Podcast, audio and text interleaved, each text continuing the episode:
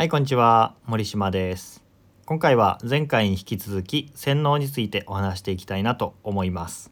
えー、前回もお話したんですけど、洗脳っていうのはめちゃめちゃ特殊な状況下にあるものではなくって日常に溢れているんですよね。で、まずは自分が洗脳されている、洗脳にさらされているんだと気づくことがすごく大事なんだというお話をしました。では、今回は具体的にどういうふうに僕らは洗脳されているかっていう話をしていきたいなと思います。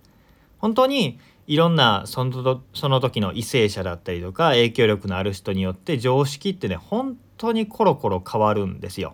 現代だと同性愛者ってまあ最近ね LGBT とかで増えてきましたけど同性愛者ってまだまだ肩身が狭いんですよ。でも10人に1人ぐらいは大体同性愛者なんですよね確率的に。で昔は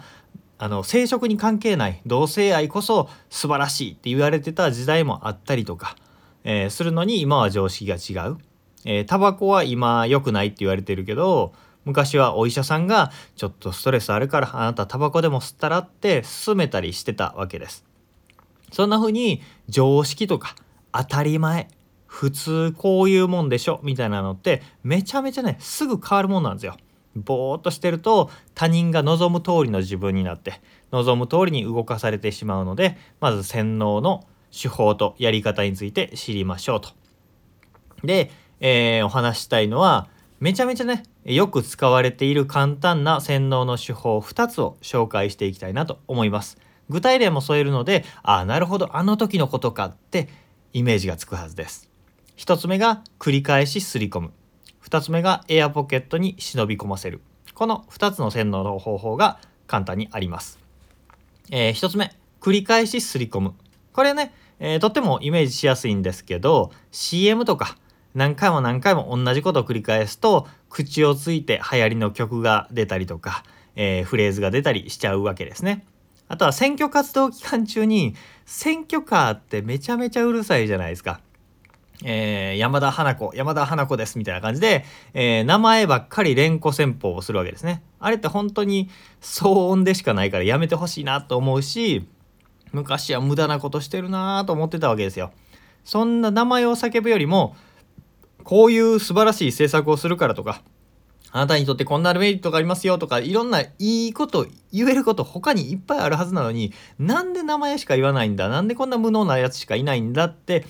思ってたんですよ。そういうふうに思ったことある人多いかもしれないんですけど、政治家もバカじゃないんですよね。めちゃめちゃお金かけて名前だけ連呼するっていうのが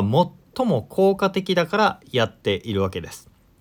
これは単純接触の法則とも言えて、えー、人間心理っていうのは接触回数が多いものに親しみを感じるようにできているんですよね。中身の質は関係なくって接触回数が多ければ多いほど親しみに変わると、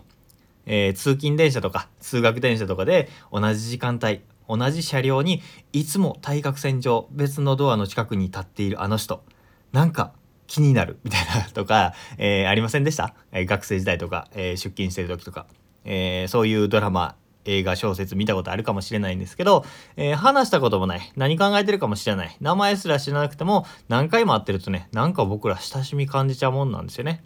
えー、つまり3時間180分がっつり会って腹終わって話すっていうよりも30分かける6回っていう合計時間は180分で同じだったとしても何回も繰り返し会うっていう方が深い仲になれるよというお話です。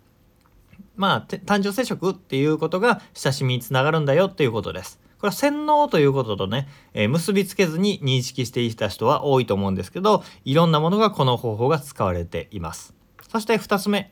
エアポケットに忍び込ませる。これは簡単に言うとね、心の不安につけ込む方法です。僕らの心理って不安定な状態に耐えられないんですよ。あのー、真空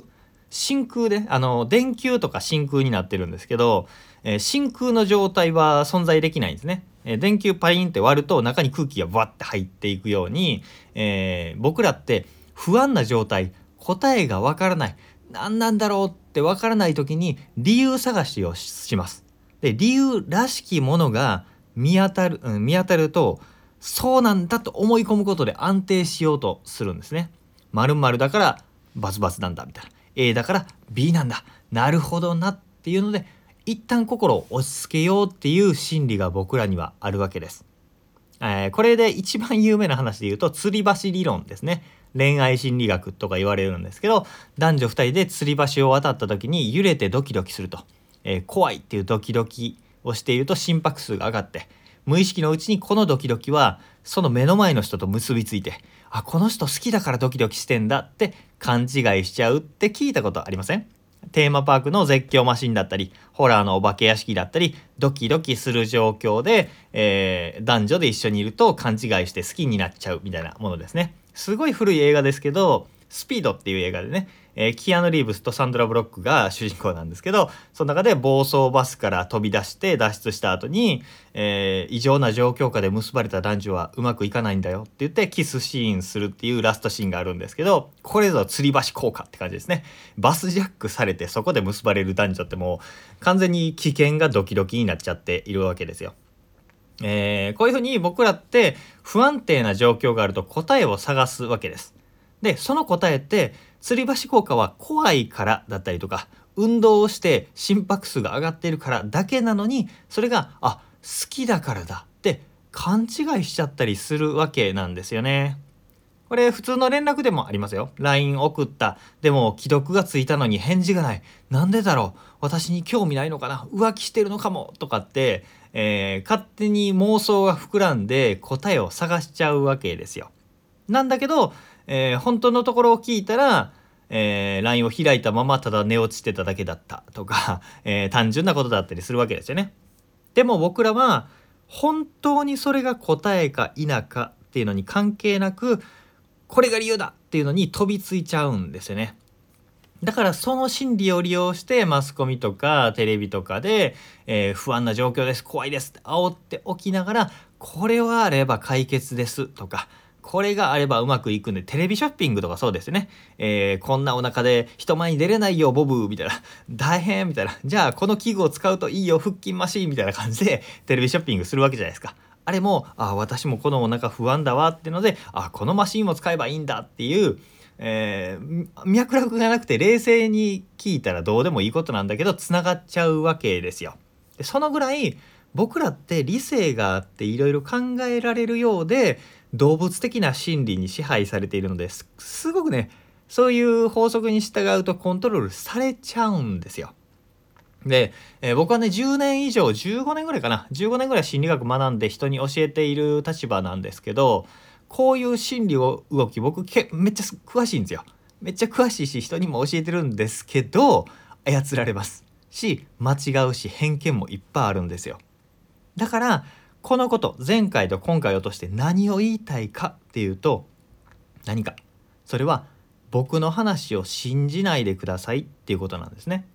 これは僕はあなたの役に立てるように聞いてくれる方の役に立てるようにできるだけ分かりやすく毎回僕が学んできたこと実践してきたことっていうのをまとめてねお伝えするようにしてます。それを騙す方法とか人に不利益を被らせるっていう意図は全くないんですけど僕自身が勘違いしていたりとか、えー、思わぬところで、えー、なんだろう人の不利益になっちゃったりすることもあるわけですよ。で意図せず騙しちゃうこともあるかもしれないしだから、えー、いい人ばっかりじゃないっていう言い方もねちょっとなんかうがうがった見方になっちゃうんですけどあこの人が言うから間違いないとかっていうのも安心したいだけなんですよね。なんで自分の頭で考えるっていうことがすごく大事です。洗脳されてるし僕らは操られやすいんだだからこそ本当かなって顧り見るタイミングだったり顧みることっていうのがすごく大事になるんだよというお話でした。なんでね、えー、まず洗脳されていることを知るそして洗脳の手法っていうのを簡単なものだけでも知っておくそして自分の頭で考えるということをしていきましょうというお話でした。